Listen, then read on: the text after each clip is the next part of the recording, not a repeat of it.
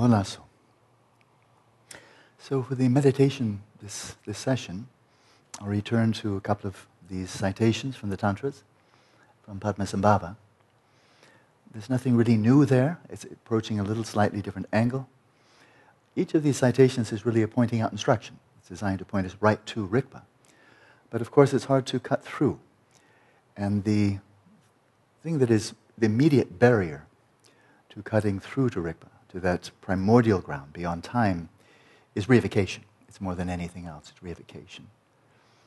And so, I've mentioned before that in terms of one's own sense of identity for this practice, that you want to release even the conventional sense of your own identity as a sentient being, even the conventional, let alone the reified, that's completely delusional. The conventional is not delusional, but if you're still practicing from the perspective of a sentient being, then you're not practicing Vajrayana, you're not practicing Dzogchen, you're in what's called the causal vehicle. You're a sentient being and you want to be something else, namely a Buddha, and now you've got three countless eons or whatever to apply the causes to achieve that fruition, right? Whereas all of Vajrayana, and then most nakedly and, how do you say, without elaboration, is Dzogchen, where you're taking to fruition, but just nakedly, without, without the visualization, the symbolism, the mantras, and the kind of the full elaboration of stage of generation. But in order to do that, number one, there has to be some sense, some, at least some in, in, intuition, some sense that you're not inherently a sentient being. But then with that, if, insofar as there is that insight, then you see that the conventional sense of being a sentient being is constructed. It's constructed. And you constructed it. Nobody did it to you. And therefore, since you constructed, you can also deconstruct. It's your choice. So this whole retreat really is about finding new choices. Um, when it comes to scientific materialism, this would be extremely short. But to see that you can embrace science without embracing scientific materialism, you have a choice there. Many people will say, no, you don't. But in fact, you do. And so that's when I make those sometimes tirades, and I'm sure sometimes inappropriate. Um, it's to actually not give you no choice, like you have to agree with me, but rather to show you there actually is a choice. And that's why I'm drawing on these brilliant physicists to show you it's not just a hypothetical choice, it's actually something really quite practical that you can enter into. So, enough of that. So, to release even the conventional sense of I am, I as the observer, I as the agent, those two, or as we'll see, observer participant. You know. Uh, well, in, this is now throughout Buddhism, it's everywhere in Buddhism. It is said, I've seen it so many times, uh, and that is first there's grasping to the self, to one's own self. And on the basis of that, as, with this, this internal grasping, this coagulation, this sense of self, which is ever so easy to reify, then there comes, when then one kind of opens one's eyes, and then that one reifies other. You know, another person, the environment, objects, and everything else. And so, the idea here is to cut that at the root and to release even the conventional sense of self so that when you attend to others, you're also releasing the conventional self as, of others as being sentient beings. It's not to say that they're not. You know, you don't become a Buddha just by deciding you're not, not one anymore but by releasing the sense of I am a sentient being, even conventionally, by releasing that, you allow a deeper sense of identity to come up, to emerge, to cut through? And likewise, when we turn our attention outwards, uh, to release the sense of sentient being. Now, it's simply an unavoidable fact. One can rejoice in it, one can feel uneasy with it, not like it, whatever. But in Dzogchen, the role of the, the relationship with the guru is enormously important. Call it guru, teacher, mentor, lama, whatever it is, but the one who's teaching is Dzogchen. If one simply skips that and says, but I don't like that part, that's fine, but then you're not practicing Dzogchen. It's just, it's not dogma, it's just kind of, it's built in, it's, it's, it's natural. But now, as Holiness commented so many years ago, I mean decades ago, that to take the literal teachings from Tibetan Buddhism and apply that in the modern world can be extremely problematic, and, and I think you might even have said catastrophic. And that is, here's the phrase, and anybody who studied classic Lamrim or Vajrayana, you'll know the phrase, whatever your guru does, see it as pure. Ever heard that one before? Well, that can be really dangerous. That can give the guru carte blanche to exploit, to manipulate, gave him all kinds of behavior. Said, hey, I got a free pass. I got a free pass. The teacher because now whatever, I'm the guru now, so what I can get, do whatever I like, and you have to see me as pure. Well, that sounds to me like delusion or whitewash or just self delusion, you know. And so it is not an authentic Guru Yoga practice, but those are the phrases. You know, whatever your guru does, see it as pure, totally pure, and that's pure vision. His Holiness said, well, okay, he's not going to refute that because it's really very much part of the teaching.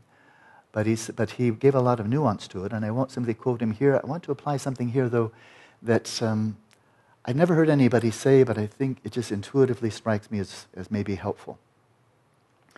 And that is the idea is to take our coarse mind, that is all kind of this bee's nest of mental afflictions and neuroses and troubles, obscurations, and so forth, and dissolve this into something that is relatively pure, not primordially pure, not enlightened, but not bad, right? The substrate consciousness, by nature luminous, although obscured, you know it, blissful, luminous, and non conceptual. To release it into that, you know, and to dwell there is kind of a halfway house, halfway station on the way to something deeper. as one attends to one's teacher, whoever that may be, whether it's this one here or any other teacher that you might have a relationship with now or later, something that strikes me as maybe a good halfway. And that is as you visually attend to a teacher. Again, this one, I could be a parrot, it really doesn't matter, but a sentient being. To recognize something, if you think it's true, then actually view it this way. And that is all the appearance you're seeing the, the visual appearances, the appearance of sound, it's pretty much what you get. We can shake hands, it would be tactile. But right now, it's just it's audio visual. That whatever appearances are arising, you see them for what they are. They are arising in the space of your mind. They're not coming from outside. Their location, so to speak, is in the space of your mind, nowhere else. And they'll dissolve back into the space of your mind. They arise from the space of your mind, but that's, that's true. And I think physicists, neuroscientists would all agree well, space of mind or whatever, they're not coming from the object, right? And so, that for starters. But then, of course, as we engage with anybody, a teacher or anybody else, but here, emphasis on the teacher, we're not only getting an audiovisual, the appearances, but there are also thoughts. The teacher is this way, the teacher is this. And then we have this set of characteristics, maybe virtues, flaws, maybe a mixture. Uh, and the te- that's the kind of teacher that, that I'm engaging with, or learning from, or not learning from, whatever. But then to be aware of another obvious fact, and that is all of those ideas all those concepts. They too are present only in your own substrate, in your own space of your mind, and they too emerge only from the space of your mind. They didn't get transmitted through space. Ideas don't go through space, right? The, the ideas, the evaluations, the beliefs, the assumptions, the criticisms, whatever, they're all arising from your own space. And so everything that you know about your, your teacher, let's say, I just use the word teacher, everything about your teacher is everything the visual, the conceptual, everything, all of that exists for you nowhere other than your own space. That's it. And so, as we are seeking to release even the conventional sense of a sentient being for ourselves, then when the teacher comes to mind to try to develop an authentic relationship, to release even the conventional sense of the teacher as a sentient being. And that is, whatever thoughts come up, just release them back into the space of the mind. Because as long as one is engaging with the teacher as a sentient being existing out there inherently, then that reinforces, it just has to. That reinforces the reification of yourself as a sentient being. And now, how are you going to practice Dzogchen? When you're reifying yourself and reifying your teacher, oh, and now I, but, I, but, I, but, but I'm a Buddha. How's that going to work out? So we see we're not, this is, I think it's a, a slender but walkable middle way here it's very clear, is it not? There's no uh, idolizing here. And I think that happens a lot. You know, there's no adoration or all those words. It's not like, you know, an infatuation or what have you. It's just saying, that's not this path. This path is cutting right through, at least to the substrate consciousness. So at least I'm seeing everything that comes to mind when I bring to mind the teacher. It's all taking space in my mind, which means it's my vision. Now, might it have commonality with other people's vision? Of course. And on a conventional level, might be true. Of course, we're not delusional. It's not like every idea we have about other people, teacher or anybody else, it is all delusional. That's silly, you know. But the mere fact that there may be consensus, you, you may talk with another person, oh, I have this idea, this is my evaluation. And then if another person agrees, it's ever so easy to think, aha, now that's, that's true. Now that's inherently true. That's objectively true. And now what you've done, you've just reified yourself and the other. And now you're going to do point, now you're going to receive point instructions while maintaining the same reified sense of self. So that's what I would suggest in this context of Dzogchen. I would suggest don't try to view your guru, you, whoever your guru is. It's not my business really. But whoever your guru might be, lama, teacher, mentor, whoever it is, for this practice of Dzogchen, don't try to visualize as pure. For stage regeneration, yeah, you dissolve it in emptiness and everything is visualization. Yourself, the mandala, the deities, the guru, the yidam, everything is visualized, right? Because it's juma, it's something fabricated, something you create. It's very skillful means. But Dzogchen is not doing that. It's not fabricated. It's not modifying. It's not making up. It's just releasing everything that is in the way between your awareness and realization of Rigpa. It's just releasing it. So it's not trying to substitute something else. So I thought of this analogy, I kind of liked it. And that is the guru is like a pane of glass, like just a clean pane of glass. And then we come to the pane of glass, and then we may throw a, hand of, a handful of chalk dust on it. Nice white chalk dust, right? And the guru is so wonderful, wonderful, so blah, blah. And then we give a lot of positive adjectives. White, oh, guru's wonderful, wonderful person, really like, very nice, very sweet, very compassionate, whatever, positive, right? And then you take a, a handful of dust dust and throw that, oh, the guru's okay. Not bad, kind of okay, you know, really, I mean, take it or leave it, you know, neutral. And then you reach down and take a handful of coal dust and throw that on the pane of glass. Oh, the guru's got some major problems here. I think we need some major, major corrections are needed. The guru's really not much good. Not big disappointment, you know? But where's all the dust coming from? Whether it's white or whether it's gray or it's black, it's all coming from your own mind. And all of them are obscuring even the positive one. Your guru's just like, you know, whatever. Positive, positive, super positive. Most brilliant teacher in the whole world. Great, but it's still a sentient being. So that's just more white chalk dust. And so you're not seeing through the mirror. You're not seeing through the pane of glass. You're just seeing the various colorations of dust that you're projecting, and all of that is taking place in the space of your own mind. And all of that is going to be obscuring your own nature. So, as much as possible, for yourself, first of all, you see the parity here, the, the symmetry, the parity, right? It's not setting the guru up on some high pedestal. Oh, he or she is so pure. I'm so lowly, but I hope one day I'll be like that person. It's not. It's just there's nothing of that at all, right? It's just releasing the whole bit. You find this so strongly in Dzogchen of just all of our perceptions are delusional. They're just all delusional, you know, within that context. They're just relative to Rigpa, this is all delusional. It's all fabrications of our own mental afflictions and karma and so forth. What we perceive is what our minds allow us to perceive, given our karmic propensities, our habituations, our mental afflictions, our virtues and limitations of virtues and so forth. But it's all an inside job. And so to be able to just release that without having to pretend anything.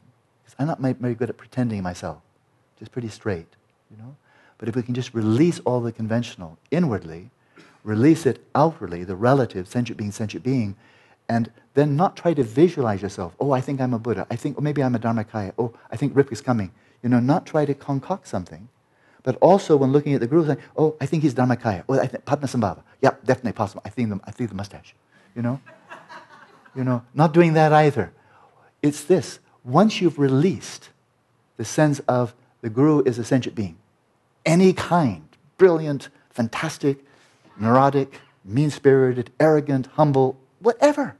Black, gray, or white dust is all dust, right? Once you've released that, you don't have to then come running in and say, and now you're a Buddha.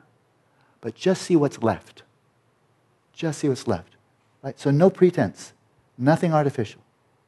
For yourself, because you're not releasing your mind and, and then visualizing Rigpa as if that were possible. You're not doing that. Then you miss the whole show. Right? So just what's left when you release your mind into space, every aspect of your mind, thoughts, memories, everything, just like that, what's left? Well, on a relative level, substrate consciousness, that would be a big improvement. That would be definitely an upgrade, right? But likewise for the guru, whatever, so the space of the mind, you think of the guru, you visualize the guru, and then, then you get, just release your guru into space. And now it's left. Well, at least substrate or su- yeah, substrate. Release yourself, substrate consciousness. Release the guru, substrate. At least that, you know. But if you can actually cut through, if there's some actual insight into the lack of inherent nature, then all the better. Release even the conventional sense of self, even the conventional of self as sentient being, release even the conventional sense of other, the guru, as sentient being, and then just see what comes up. And that, that I think, that strikes me as very clean. Utterly in accordance with Dzogchen. And it's not leaving things as status quo. Is, well, my guru's you know, really smart guy who teaches articulate, or whatever you think, you know. It's not leaving it there because then you're stuck. Then it's not Dzogchen. And it's not much of anything else either. Maybe it's shamatha, kind of. You know? So that thought might be helpful. Because you think the other one just too fraught with difficulties and unresolved questions and real challenges that are not, maybe not, necess- no, not so necessary. Visualizing Guru as this and that and that. So, please find a comfortable position. We'll go to the practice.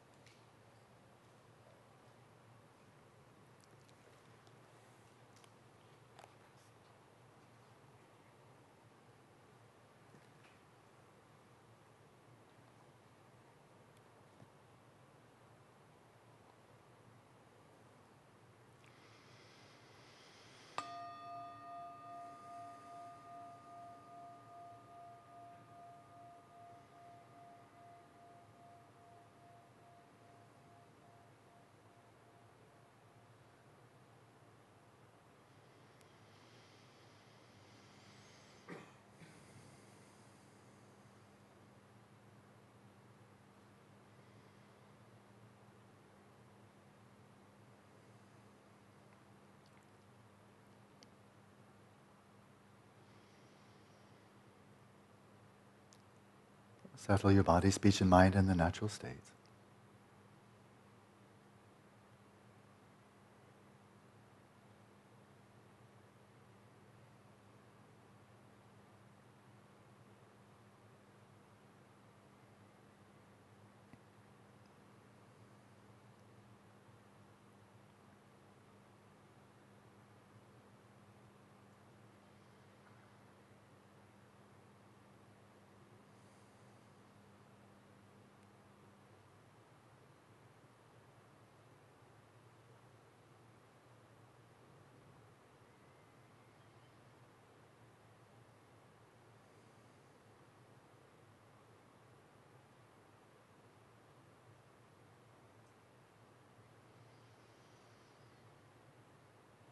When it comes to letting your awareness rest in its own place, you may remain motionless,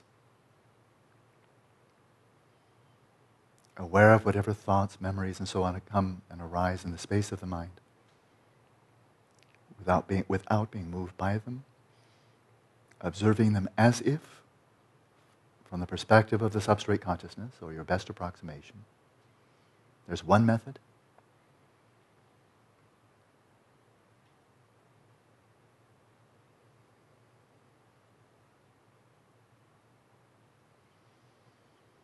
And the other method is simply releasing your mind into space, letting it dissolve away into that objectless expanse without trace, and see what's left over when you've released your mind, your sentient being's mind, completely.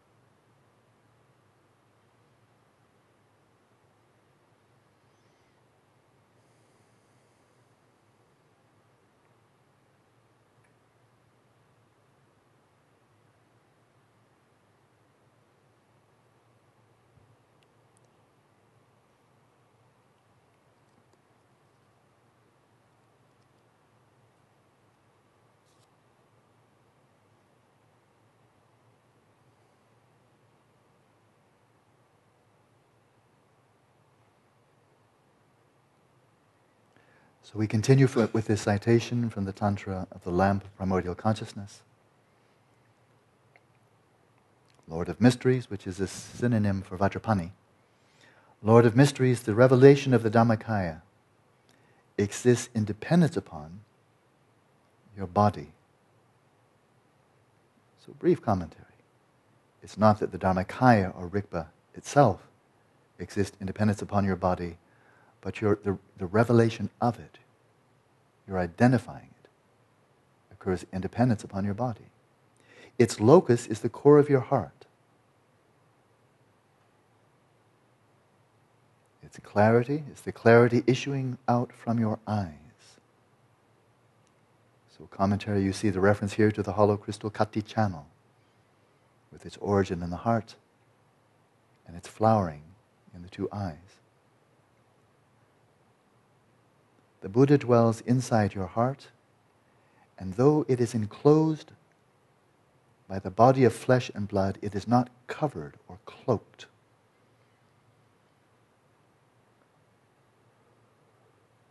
Which is to say that it's unimpeded, unobscured. Thus, unobscured by the body, it is clearly, unobstructedly present in the three times. That is the unborn and undying quality of your awareness. So, see if you can release utterly to that dimension of your awareness.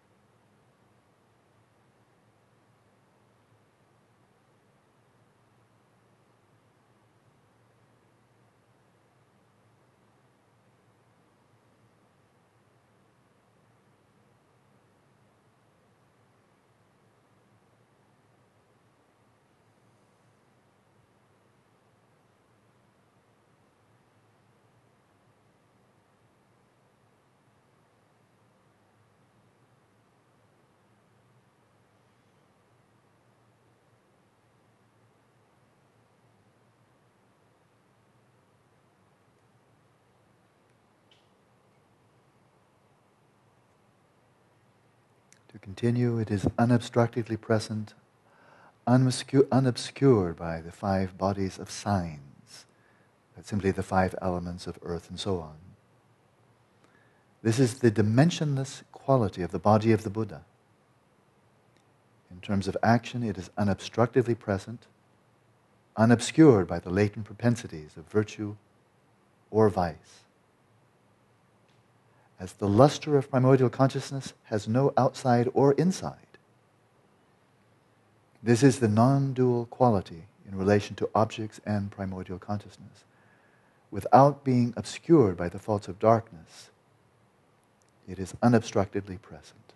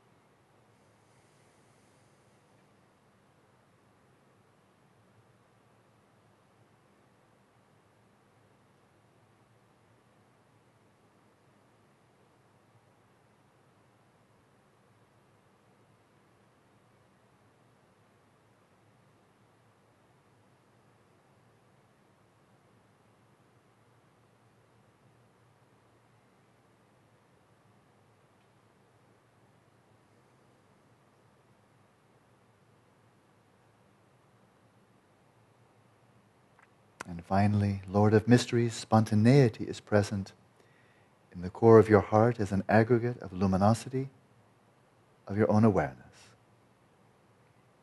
It is the unceasing basis of appearances for everything. Since your awareness issues forth from your eyes, forms appear so that they are seen unceasingly. Since your awareness issues forth from your nose, smells are unceasingly sensed. The awareness of one who senses smells is the Dharmakaya. Due to your awareness issuing forth, the male and female genitals come into contact, and joy unceasingly arises. The awareness of one who experiences joy is also the Dharmakaya. Know its nature.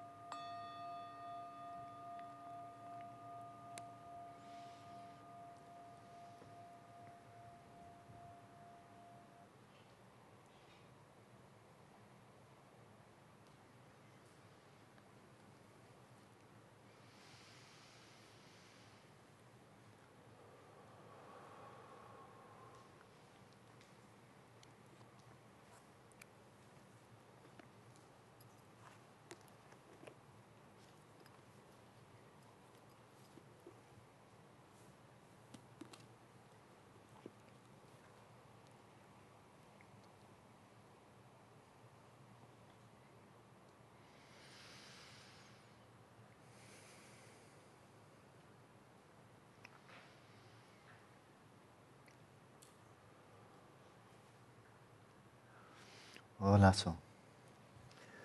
So once again, the, the obscuration that is kind of like the final seal, the final guardian that veils the nature of pristine awareness is this reification, the grasping to true existence. As long as that's there, uh, then Rigpa cannot shine through that. Uh, I remember a uh, delightful report somebody made either last year or the year before. it was a man, and he was having a non lucid dream. And in the dream, somebody appeared to him and said, Do you know this is a dream? Somebody actually else, somebody else said it to him. At that point, when he's being challenged in that way, uh, if he'd reified the person who said it, thinking he's a real person, then he, then he would probably say, well, no, no, it's not. Why do you say that? Let's talk about it. You know? But he didn't do that. In fact, that was a pointing out and an instruction he received from his own mind to his mind in the dream, and he received it, and he became lucid. Very cool. I get to hear a lot of cool stories. But again, if he had been reifying himself, reifying the, the, the, per, the person giving him pointing out instructions, then it would have been all for nothing. So, to really kind of wrestle with our own, not somebody else, not some kind of theoretical construct, but just our own predisposition, our tendency, our habit for reification, uh, then I found these, this, these insights from modern physics in the light of the teachings of Madhyamaka enormously helpful. And it really reminds me of these marvelous conversations we had, or that is, I was listening and I was translating, especially between Anton Zeilinger and His Holiness. Just finding that this, among these two brilliant people, uh, this deep sense of resonance that I think we're really getting at the same thing, but from totally different perspectives. I mean, it truly is thrilling. And so, thank you. um, I'd like to pick up there, but first with a comment from one of you. Uh, no name, but it's a. This is something. If you want to make a teacher really happy, write a comment like this. It's not praise. It's taking a statement, an assertion, or an idea, hypothesis that I proposed, and then running with it. You know, like I'm the quarterback, I throw the ball, and then somebody just runs with it. You know, in ways that I have not suggested. Um, that's a lot of fun.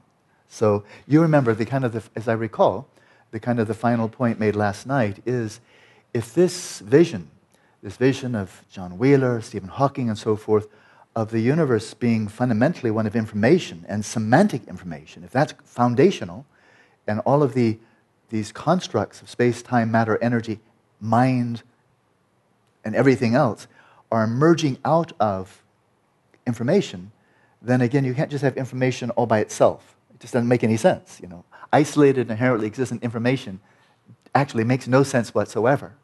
That it could be somehow self-enclosed, right? Kind of obvious. And so, just to tiny, tiny bit reiterate, if it's information, it has to refer to something.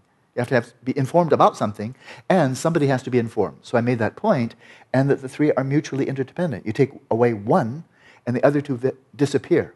Now, that very fact, right there, that simple fact, that you have three things. I mean, these are really three things, aren't they? There's something like there's Maria Elena. She's, I give some information about Maria Elena. So she's the object. Maria Elena has brown hair. So she's over there. And there is that information, you know. And then I transmitted it. Or, yeah, like that, right?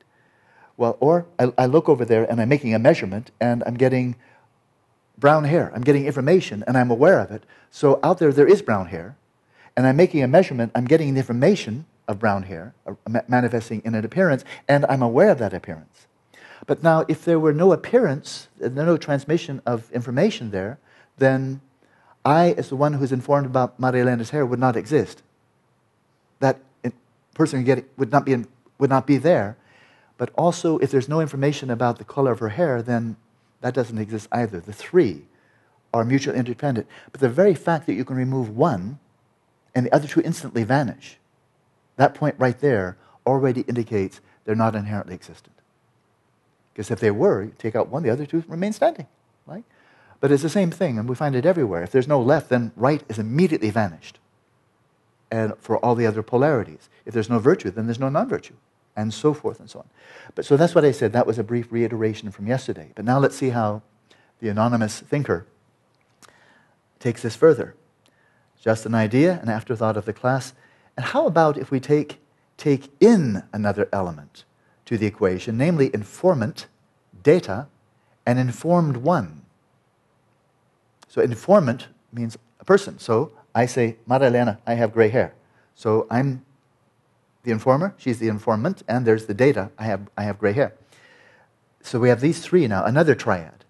The instrument, the gadget tool with which the information is observed or communicated, and without, the, without which there is no information to inform, we have infor, in, in, informant, data, and informed one.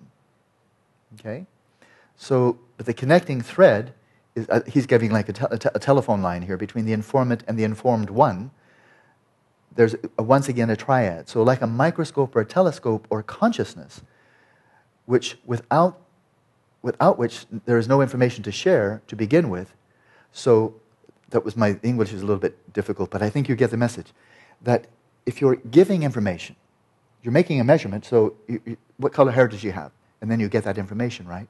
But if you're conveying information from one subject to another, right, then we, then we have the informer, the, the data or information, and then the informant. And there's no informant unless that person is being informed about something.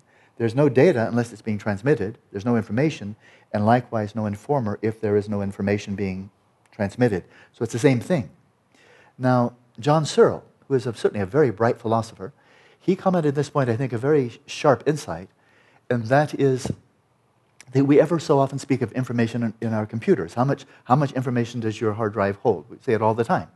And we say all the time, there's information in a computer. I have, I have all my photos there, I have my music, I have files, and so forth and so on. Lots of information stored. In fact, oh, it's maxed out. My hard drive is maxed out. I can't take any more information into it, right? And so we speak that way, and there's nothing wrong with speaking that way. But now, exactly in what manner is information in your computer? And how did it get there? And his point which I totally affirm, I think, he, I think he's spot on, is that in your computer, there is no information in the same way that there, is, there are silicon chips or electricity or other kinds of chemicals. They're there. Information in a manner of speaking, but the information is there only because you put it there. But it exists only relative to your consciousness. In other words, an inanimate entity cannot all by itself put information into another inanimate entity because that information would have no referent. No one would be sending it, no one would be receiving it. It would just be an electromagnetic field, just going from here to there, like buh. And that was just, there was no information there, it was just an electromagnetic field going out. So this turns out to be quite deep, but I think this is a very good insight. And I'd like to, to go deeper into that same material, if I can find my cell phone. But this is not just an intellectual trip.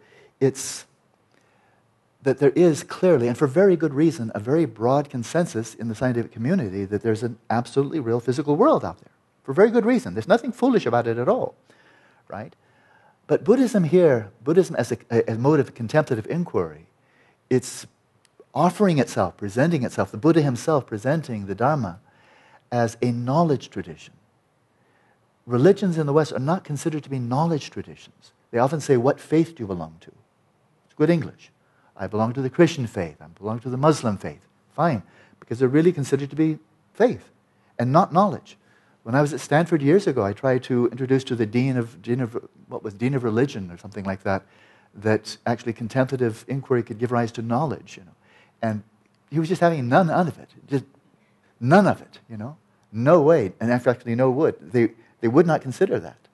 Or when I was at UC Santa Barbara in religious, I'm not criticizing anything. Uh, can I just say this? It's okay that it's not where they are.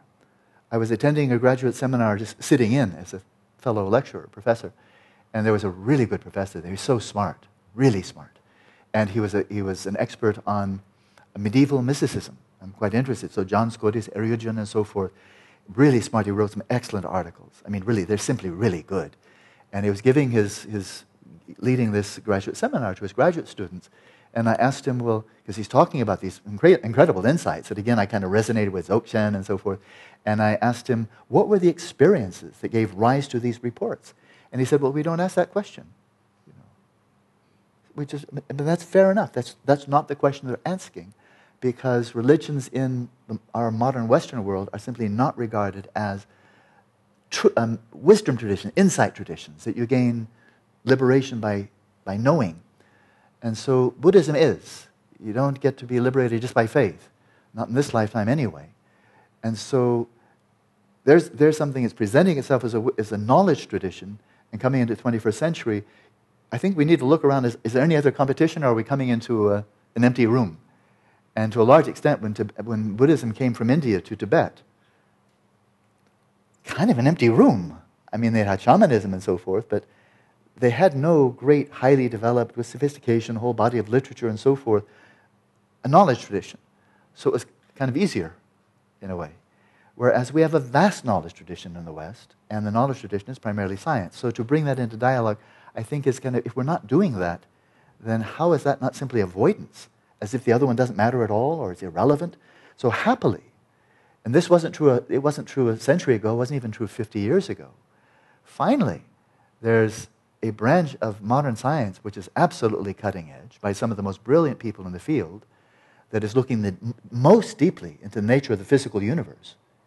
And lo and behold, there it is in the last 20 years or so.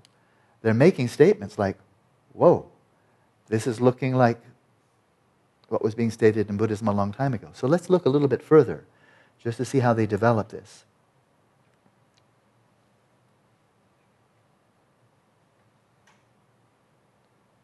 So, where to start?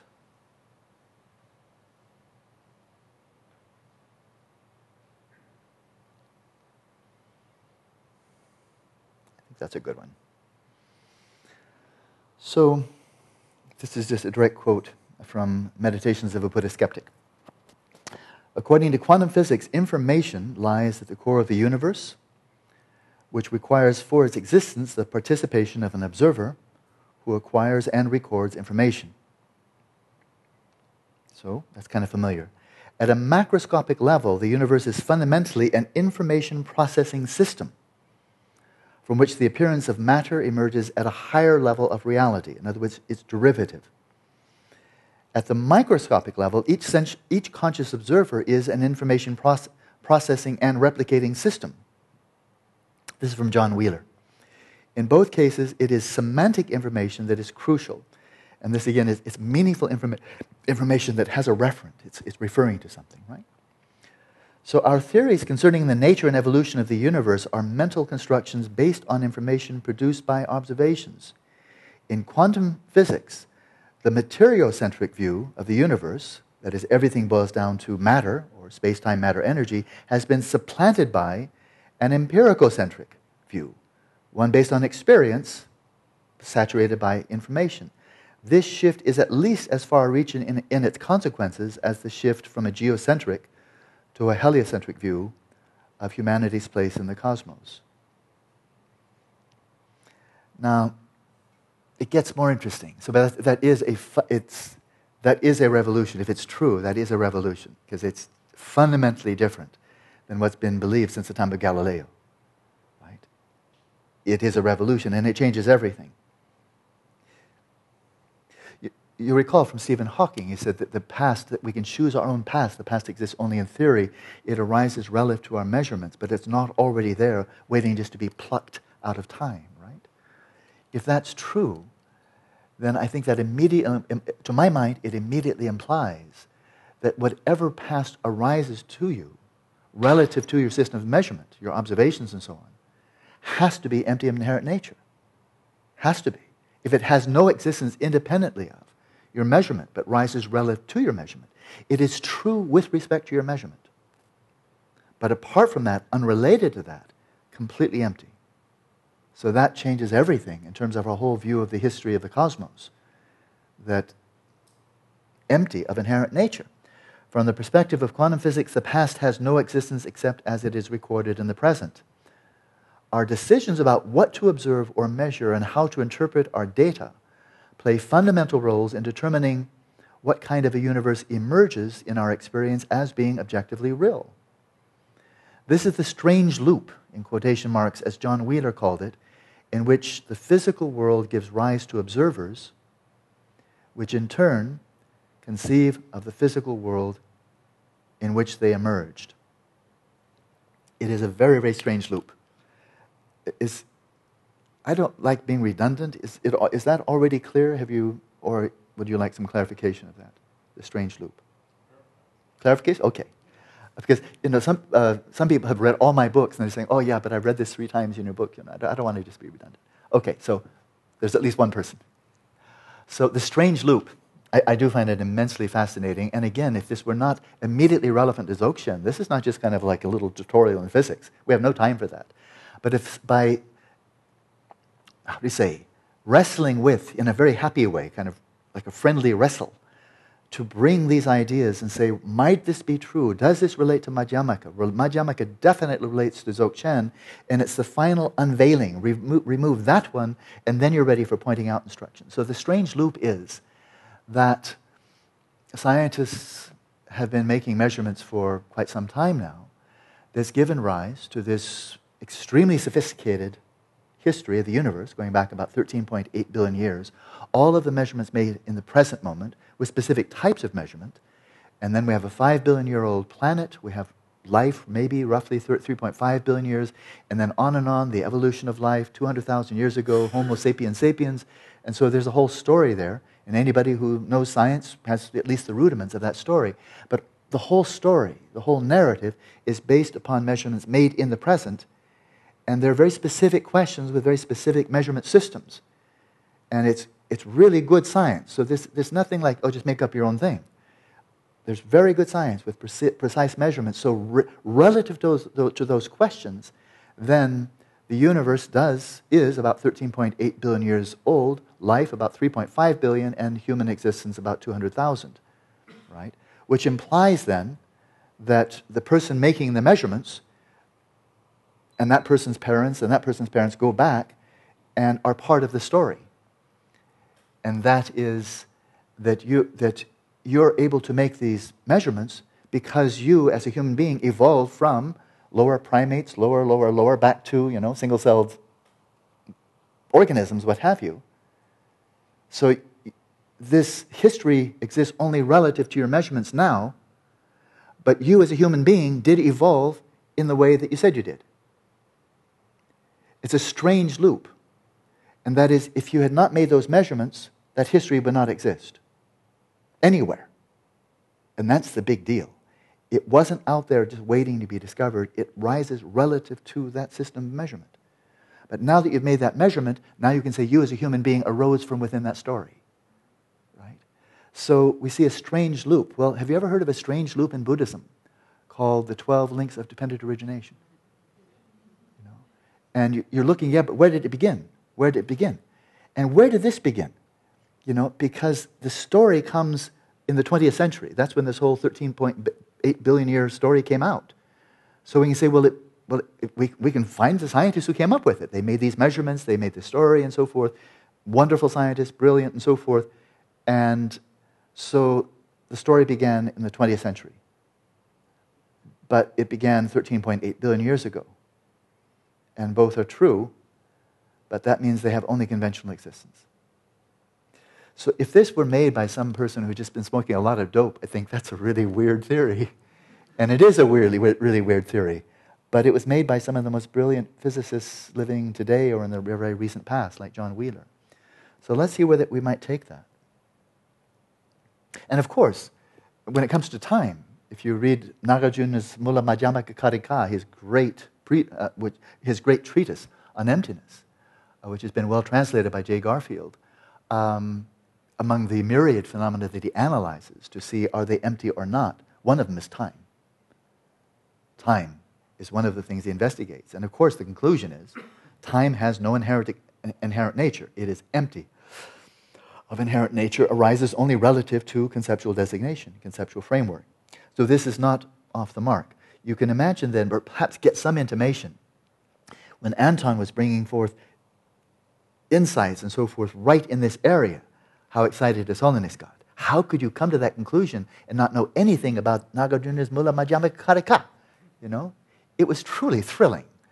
And I think that was probably the first time His Holiness had met, met John Bell, who was a very famous physicist way back in 1973, and he met oh, uh, another one that was very well known, but I, in terms of really substantial conversation with, with uh, you know, qualified interpreters, Thupten Jinpa and I teamed up, so th- they were really getting the information, that might have been the first time.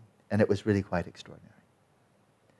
So, on a macroscopic level sh- scale, this shifts. This implies a shift from a yeah materiocentric. So, in the antiquated materialistic perspective, whoops, just lost it. Come back.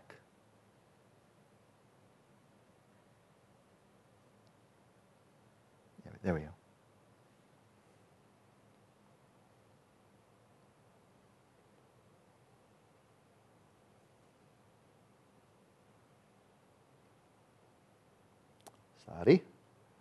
In the antiquated materialistic perspective on human existence and reality as a whole, the word meaning has no significance. And, and this is pointed out many times. And, and, and it's just true that if you're looking at a world that is just made out of space, time, matter, energy, and it's just evolving according to the laws of physics, you don't speak, well, what does it all mean? As Steven Weinberg said, well, it doesn't mean anything. And then out of purely inorganic processes coming together, in a volcanic fissure in the ocean or whatever it may be, if organic life somehow emerges from the RNA and so forth and so on, and amino acids, and you have the first living organism, and it just happened by circumstances coming together and then it evolved, you can say, but what does it all mean? The evolution from single celled organisms all the way up through the primates and us. And the answer doesn't mean anything. It was just the laws of chemistry, biology coming together, and there it is. So the the word meaning has no meaning. In biology, the word meaning, what does it mean? Doesn't mean anything, right? Because it's just matter, space, time, matter, energy. So it has no significance, whereas in this view, meaning is, is fundamental. Because if the ground is information, and that information is semantic, then it has meaning, it has, it has a referent. At long last, centuries after the disenchantment of, the, of nature, which means the removal of, of mind from nature, Meaning is restored to the universe in which humans and all other sentient beings play a vital participatory role. We are home at last. So finally, the, the universe can be said to have meaning because means right in the ground. It's not a little add on, it's not merely a subjective projection. The universe is coming from a field of meaning. But again, to say the universe as if there's one, well, wait a minute. How many are there? How many observers are there? And doesn't this immediately imply that, in fact, there are multiverses, one for every sentient being? Including cockroaches and worms and so forth, they too are getting information from the universe and so forth. So it's, again, it's not anthropocentric. Like all of this was created for, for, for man, you know, very, very Judeo Christian kind of thing. Well, this isn't, and, and, Buddhism has never been anthropocentric. It's always been being centric. So we go on a little bit further. In the, in the, if the information processing model of the individual body, mind, is correct, The subject expectancy effect makes perfect sense for the first time. Uh, that's, I didn't coin that term, but the subject expectancy.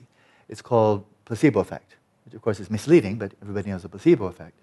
And that's when a person in a position of authority, a doctor, a nurse, somebody in the medical profession, uh, and actually can be anything. I corresponded with one man in Italy who's doing the really hardcore science there, fascinating science on the placebo effect, how it works, and so forth. You don't need to give a sugar tablet. You could give a mudra, or you could show a card. Really, you, you know, what, what's the big deal about sugar tablet? You know, it's if I show you this card, that your migraines will go away. But you have to say, Harvard is the best. Harvard, you know, whatever, you know. But but if the person believes you, obviously that was kind of silly, but if the person believes you, just look at this card, or have you noted, you know, I, I'm from Harvard Medical School or what have you, and I know this will work for you. Uh, it can be really anything. It doesn't have to be a substance, it can be a gesture, anything. And if the person listening gets the information and has that confidence, that trust, expectation, and desire, I finally found the person who can heal me. Then, I mean, it's happened so many times, it's an established empirical fact the person may very well, not, in, not invariably, but may very well, that thought may actually trigger precisely the neurophysiological processes in the body to bring about the expected end. Uh, it's very sophisticated. It's not just feeling better or your, your headaches go away. Uh, in one case, it was Parkinson's, and a, and, and a substance that turned out to be a placebo was given to somebody, and the person was told, This will really help you. And taking the placebo and believing this will really help you, the person took it, and consequently, uh, that person's brain started generating a much higher degree of endogenous dopamine. And the symptoms of Parkinson's are related to a, a deficiency of the production of endogenous, which means built in from your own brain, dopamine, and got relief from the symptoms. So that's not just feeling better. The belief that this would, this would, and of course, a person doesn't need to know about dopamine or what part of the brain it does it. You don't need to know anything about anatomy whatsoever, right? But if you believe, if you believe, that belief, this will make me feel better. This will reduce my symptoms of Parkinson's. And it's an uninformed belief, but it's that belief, this will do it. This will make my Parkinson's diminish. That information and the expectation that it will deliver the goods triggers precisely the neuromechanisms to bring about the anticipated and hoped for end. Now, there is no material, materialistic explanation for that. I've asked world experts, and as I said, we've stopped, ask, we've stopped asking the question because we just don't even know how to start with it. And quite rightly so. They, they don't. What would you do? This is if your body is fundamentally made out of particles and energy, matter and energy. If that's what's really there, that's fundamentally who you are, you're a big mass of molecules and electricity, then the, um, you know, the placebo effect doesn't actually make any sense at all. It sounds like magic. But on the, microsco- the microscopic level, if you as an individual, that is your body, your body mind actually is an integrated system, if it's not fundamentally boiling down to matter and emergent properties, like mind coming out of, out of brain, but if your whole presence here, your embodiment, your personhood, is fundamentally a information processing system for which matter is derivative, energy is derivative. And you can't have an information system, a processing system without consciousness. That is built into information, as we said before then if, you, if that's who you fundamentally are, and I say, Marta, if you take this, you know, your, your, your complexion will become much rosier, much brighter, and so forth. It's, it's wonder, wonderful for the complexion, you know. And she believes it. Then that may very well trigger exactly the mechanisms in her skin to bring about that effect. Why? Because I gave her information. Information from an from an, from informer to an informant. This will work, and the information triggers the matter and energy activities that are needed to bring about the expected result. Now, that suddenly, for the first time, makes sense. And why she doesn't even need to know anything about skin or the chemicals of the skin or so forth. All she needs to know is this will make your complexion much rosier or something like that. You know? And so that's the only intelligible explanation I've ever read or heard about to actually make it intelligible, that it's not just magic or weird or go figure or I don't know what. Um, and it comes, I created that theory, but it comes from John Wheeler, and it's just taking his macrocosmic theory of the universe as an information processing system. And then, but you know, I've been around for a while. As above, so below. Man is the measure of all things. And so, if we really are dealing with microcosm, macrocosm here, then there may be some strong parallels with what's true of, especially if we slip right over to you are the center of your universe and that universe is inextricably tied because you are in the center of it.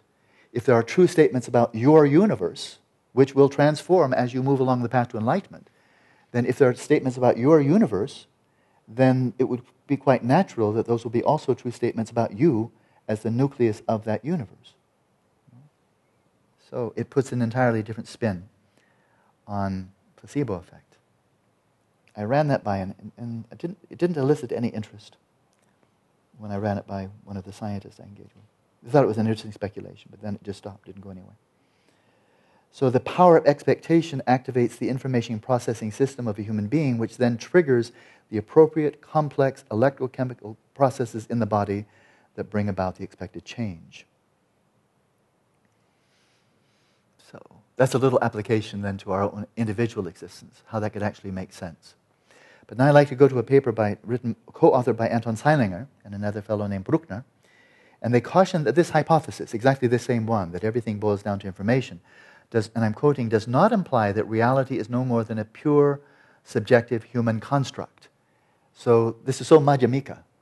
And that is, on the one hand, Anton Zeilinger make it very clear he's completely rejecting metaphysical realism. He's a quantum physicist that there's a real world absolutely out there, and we're just mapping onto it and plucking it out, you know, plucking out of space time and getting a good picture. He's completely dissed that. He said it's meaningless. And as E.O. Wilson himself said, we have no way of calibrating. If we come up with a theory, how does it correspond to that objective reality? Even he says that. And Anton says, well, that's because it's a meaningless proposition. But now, so there's what in Buddhism is called the extreme of substantialism. It's really absolutely out there, right? But then you know the other extreme, it's the extreme of nihilism. Or we could just paraphrase that the extreme of solipsism that reality is just whatever you think it is. If you think you're just anything, if you think you're Santa Claus, well, then you're Santa Claus. If you think that the inverse square, eh, eh, that there's an inverse cube law of gravity, or if you think that water falls up, well, in my world, water falls up, except for no, it doesn't. Eh, you can't just make it up as you go. In other words, there's still a place for legitimate, sophisticated, rigorous science to come up with true statements. It's not that well, just make up anything you like, you know. So they found a middle way here. It's quite slender. Because metaphysical realism, on the one hand, kind of makes really common sense, but then it turns out to be so problematic, you never see it. But then you say, well, then if there's no objective reality, then it must be just make it up as you go. But you know, not that either. Something in between. So they caution that this, whoops, keeps on doing that. I just lost it again. Hope I didn't diss it. Ay, ay, ay.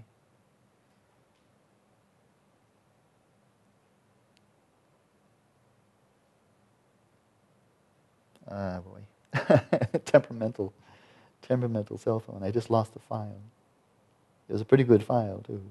Ah, yeah, yeah, it's gone. Oh, maybe I get it back.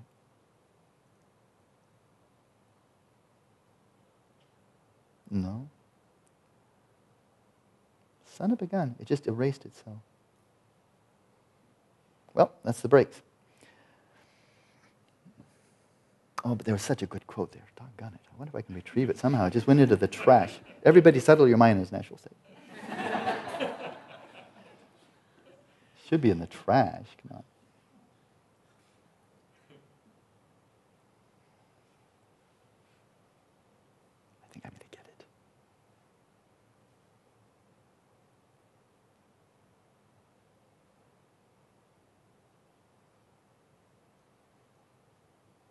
Okay, I found it. Ha.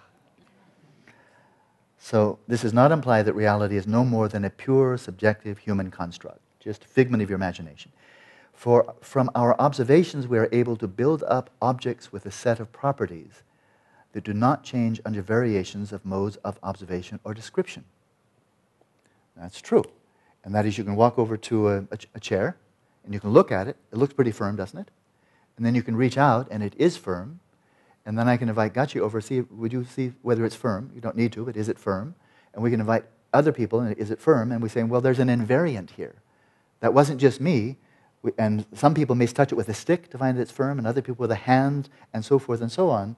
But we, then we see, even though we're each of us in the center of our own universe, there are these invariants that I feel, I, I find it to be fairly soft, and so does Gachi, and so forth and so on. And the immediate implication outside of this contract, well, that's because it's really absolutely there. And what he's saying is no, it's just that it is inter, an intersubjective invariant. An intersubjective invariant. It simply is the same across different frames of reference, but that doesn't then mean, therefore, it's independent. So if you draw a certain conclusion, you draw a certain conclusion, and then you ask other people, and they agree with you, right? Does that imply now that the truth you agree upon exists independently of any of you. And the natural assumption for most people is, yeah, yeah, we, we confirm. That's third person observation, third person perspective. I checked, he checked, we checked. Now it's true. It's objectively true. It's independently true because we are all looking at the same thing. And what Anton is saying here is no, it's just an intersubjective variant. In other words, it's empty, but it is an invariant. So these invariants with respect to these, these are invariants with respect to these variations. Predictions based on any such specific invariants may then be checked by anyone, and as a result, we may arrive at an intersubjective agreement about the model, thus lending a sense of independent reality to the mentally constructed objects. We do that all the time, right? If you see something, is it only me or, is it only me or do you see it too? If it's only me, then it's probably, oh, it's probably, it's probably, just, probably just a delusion. It's an illusion, probably something in my eye or something. Oh, it's just me, you know? When Kandula saw, you know, the car go by and she saw Thousand Arms Chenrezig, this is where this, this falls apart. She could, I'm sure she didn't, but she could have turned to the Tibetan right next to her and said, I'm seeing Thousand Arms Chenrezig. What do you see? Now, was that because she's delusional? Well, she's one of my lamas, and no, she's not whether or not she's one of my lamas. She has incredibly pure vision, incredibly pure heart. That's what she saw. But if the person right next to her were another very pure soul, that person might say, Yes, indeed, I saw too. You know? And then just down the row are a couple of ordinary people, and they say, Oh, I, saw the Dalai Lama, he was smiling. You know? So this is where Buddhism brings in a variant that is nowhere in sight. And that is that your own, that you, that your own perspective may shift and purify. And you will see things that are not delusional, that other people do not see. But if you find other people who share a, a, common degree of purification, they may see it with you. There are so many cases. I can't remember the details of this, but there were two Tibetan yogis, two really accomplished yogis, stage generation yogis. Uh, this is an old story, so I don't remember the details that much. But as they were approaching each other, out, way out there in the highlands of Kham, on some trail, then one saw the other one as Chakrasamvara, the other one saw the other one as Yamantaka. You know, they're coming, oh, here comes Chakrasamvara. Oh, there's Yamantaka, you know, coming, coming, coming. You, know. you can imagine their, hand, their shaking hands would be quite an ordeal.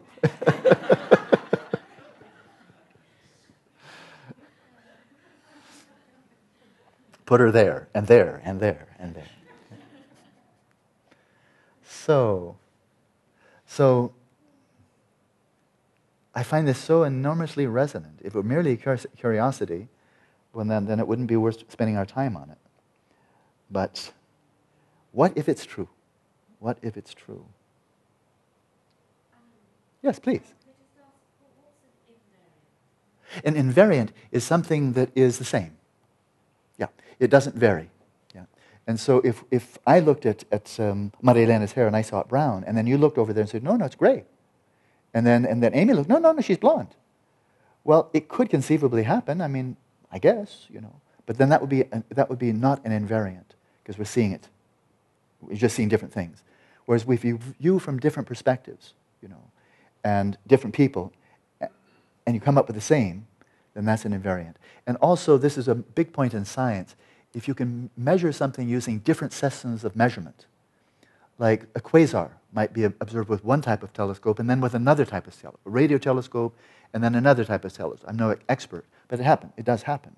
And then, or there's one lab in Chile, Chile and another one in Hawaii, and they're making independent observations, maybe even using different, some, somewhat different equipment but they're focusing in on the same place. If they come up with an invariant, then what that gives them confidence of is that what they're seeing is not, as they say, not an artifact of their system of measurement. It's not simply a creation, a blip, noise created by their instrument, which then it's just, you know, your own entirely subjective. So for the metaphysical realist, they would say, ah, that shows it's really there because we viewed it from Chile using this instrument, we viewed it from Hawaii, you know, one of the high mountains there. And so for the metaphysical realist, they would say, well, that, that shows it's really, really there.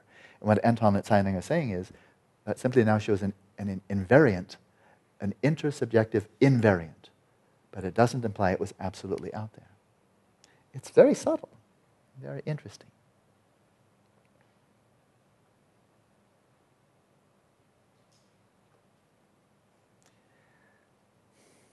in terms of the relationship microcosm macrocosm, uh, this also triggered another old memory. And I, because I, I, so love going back to the Pali Canon, that we're not going way out there in Dzogchen and kind of wondering where, where, did we leave Buddhism behind, you know? That in fact this is all of a piece, all entangled, you know? And it's a rather famous quote, and I'll give it, it's very short. It's from the Buddha. And here's the statement It is in this fathom long body with its perceptions and its mind, that I describe the world, the origin of the world, the cessation of the world, and the way leading to the cessation of the world. And so again, man or human beings are the measure of all things in an anthropocentric universe. And that is here we are in the center of our universe as human beings. And he's saying, everything's here.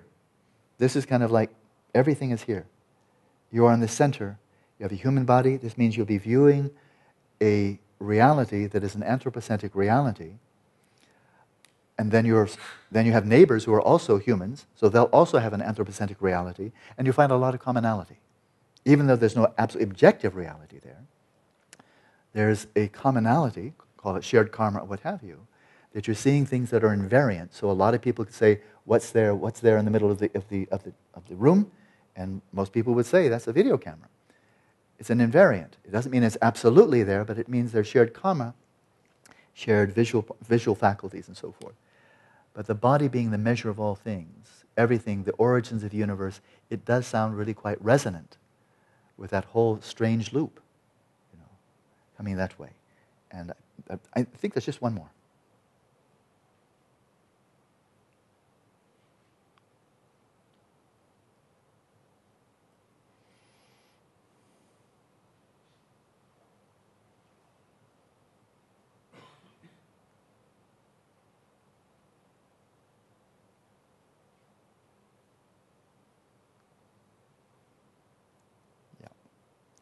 So just a quickie. But it goes back to the theme that I raised with a lot of enthusiasm last night. And that is the notion that what if Dzogchen is not the unique possession of Buddhists? If it were, that wouldn't bother me. I just feel very fortunate, you know. Uh, but what if it's not? What if Buddhism is an authentic door by way of the Shravakayana, the Bodhisattvayana, and so forth, and culminating in Dzogchen. So you're coming in, it's really, you're starting with the Four Noble Truths, and you proceed along that path, and then the culmination of it is Dzogchen. Uh, and there it is. I mean, there's a lot of evidence it really works. But what if that's not the only gateway? And so I won't just say everything over again that I said last night, but what if there's a gateway by way of Christianity, of Sufi, of Taoism? So multiple traditions, that's called the perennial philosophy, Aldous Huxley and so forth that there's a convergence. Uh, but might there be a doorway in philosophy? Might there be some brilliant philosophy? And I have a couple in mind. I won't elaborate on that right now, but might philosophy be the gateway? And if you have a way of practicing, actually converging in upon the same. And then what about science? What about science? Might that be a gateway, not even religious, but probing deeply after 400 years of, you know, just better and better physics, better, better physics, Galileo, Newton, James Clerk Maxwell, Einstein, Heisenberg, and then to John Wheeler, and just keep on probing more and more deeply because these are clearly, there is a deepening there. It's not just going around in circles. Newton is beyond Galileo. Einstein's beyond Newton. John Wheeler is going beyond Einstein. I mean, there's clearly, there is progress. It's a deeper. They're not just on the same, same level. So, what if that were the case? And is there any reason to believe in Buddhism that there may be multiple doorways outside of just going straight into Dzogchen practice? And here's a statement here. I, I, it's quoted in uh, A Spacious Path to Freedom by Chagmé. We'll read this and then I'll finish. And this is from Padmasambhava, but cited in this text by Chagmé.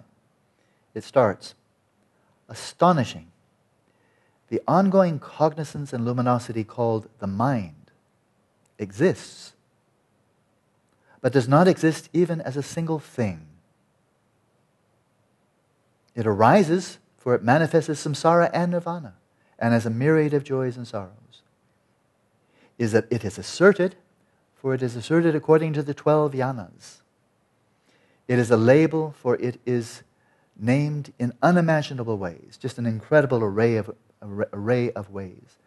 Some people call it the ultimate reality of the mind, chittata. Some call it, some non-Buddhists call it the Atman. It really caught my attention. Some non-Buddhists call it the Atman. The Shravakas call it personal identitylessness. The Chittamatrans call it the mind. Some people call it the middle way or Majjhimaka. Some call it the perfection of wisdom, some give it the name Tathagata Garbha, some give it the name Mahamudra, some give it the name ordinary consciousness, some call it the sole Bindu, some give it the name Dharmadhatu, and some give it the name the alaya, the substrate. Yeah, the alaya or substrate, which is quite interesting. So is he equating, now this is Padmasambhava, it's the same man, is he equating, we've had so many conversations about this, is he equating the substrate with Dharmadhatu?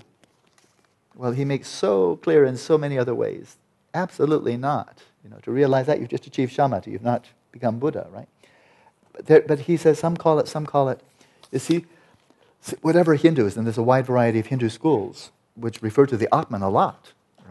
And the union of Atman, Brahman, and so forth.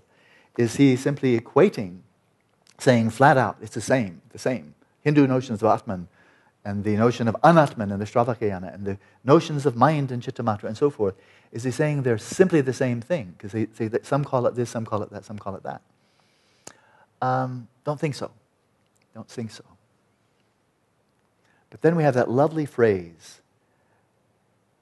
you've realized an aspect of Rigpa. You may receive pointing out instructions from a fine Lama like Tsoknyi Rinpoche, Chökyi Nyima Rinpoche, and other Lamas. And you may have really a, an opening, a cutting, really an opening, something really meaningful, something way out of the ordinary, that may be indeed the most meaningful experience you've had. Have you fully realized Rigpa? Almost certainly not. But have you ascertained or identified an aspect of Rigpa? That, like, like picking up a scent, that's a scent, and then tracing it to its source. In the Hindu tradition, when they have some realization of Atman, is that the same as Rigpa? Well, it depends on how you define it, but it might it be picking up the scent. That too is an aspect, and trace it to its source in the Shravakayana, realizing the emptiness of your own self. Is that the same as Rigpa? No, but that's ascent. Follow it to its source. And here in quantum, quantum cosmology, we have this theory if they just had practice, they, they're getting it conceptually, I think, to an amazing degree. If they had practice, and that theme, and this will be the final point at 601, and I will not take long. But the final point, it really struck me this afternoon. The theme of the observer participant, observer participant. Remember how many, how many times that came up? Uh, and they are shy of using the word consciousness, but this is their term. I didn't introduce it. The, the role of the observer participant is fundamental to the universe, right? And now, observer participant. And now go right back. But now, what's the nature of the observer? How would you know if you're just studying people's behavior or brain? That's not an observer. Behavior is behavior, it's not an observer. Brain is brain, it's not an observer. And likewise, a participant or an agent.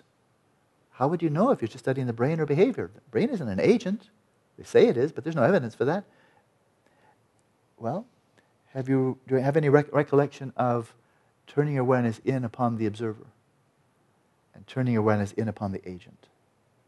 And might that not be the most realistic way, penetrating way, informative way to actually gain insight into the nature of the observer participant? All the way, perhaps, right down to the ground when it says that it's, we just read it today, that it's the Dharmakaya that's smelling the smells that you smell. The Dharmakaya, if you're enjoying the joys of sex, it's the Dharmakaya enjoying that joy of sex. And all the others. It's the Dharmakaya that's thinking your thoughts and so forth. Take your thought and now just trace it back to its source. Don't get stuck at the substrate consciousness. That's good, but keep on going. Any of these, the smell of a rose, the thought that uh, having a dream, having a burst of anger, because not just virtuous ones, whatever it is, trace it back to its source. Trace back, right back to its source. And it comes all the way down to the ground. And so that, to my mind, as physicists, theoretical physicists, come up with these brilliant theories, then historically, like Einstein himself came up with this brilliant theory, general relativity theory, that had predictive value, predictive ability. That is, it wasn't just a nice idea. It was mathematically incredibly sophisticated, and it made predictions. And one of the predictions it made was that, uh, what was it? The, God, the details. I think it's Mercury. Um, but it was simply this that when light comes near the sun, because of this massive gravitational field around the sun, that light traveling in a straight line would travel through the curved space around the sun. And that means, from our perspective, we would see it bend. because the space it's traveling through is bent. Therefore, even though it's going in a straight line, you'd see the light bend. And you can see that only during an eclipse. During an eclipse. It was a very specific measurement. Have they had to wait for the eclipse, and they did, they had to wait four years for the eclipse, and they had to have all the right conditions. That one happened in, in Russia, they missed it, it was cloudy. A simple thing like that, cloudy, they can't observe it. But it happened in 1919, and there was a very specific prediction of exactly how much that light would bend, went around, and they could measure it, uh, bending around the sun. And when the measurement came back from Sir Arthur Eddington, great English physicist, it came back, it just blew their minds. Because here is this guy with a pencil and a paper, you know, and he predicted that. And overnight, Einstein became a world celebrity on the, on the par with Charlie Chaplin. I mean, literally. He was just a really brilliant physicist, you know, like Niels Bohr. Who's ever heard of Niels Bohr unless you really know physics? Or, or Lorentz, or you know, Poincaré. I mean, yeah, really cool. But suddenly, this guy with the funny hair, you know, it was just, he was thrown onto the international stage because people were so blown away by it that he's sitting in his room. He, was, when, when he, got, he had one of his, his um, jobs in university, uh, big one, I think it might have been Berlin big one, really the center the hub. And he was asked, well, Professor Einstein, he's already eminent. What equipment do you need? We want to set up, you know, we want to be able to, for you to do, do your full research. And so what kind of material, what kind of instruments and so forth do you need?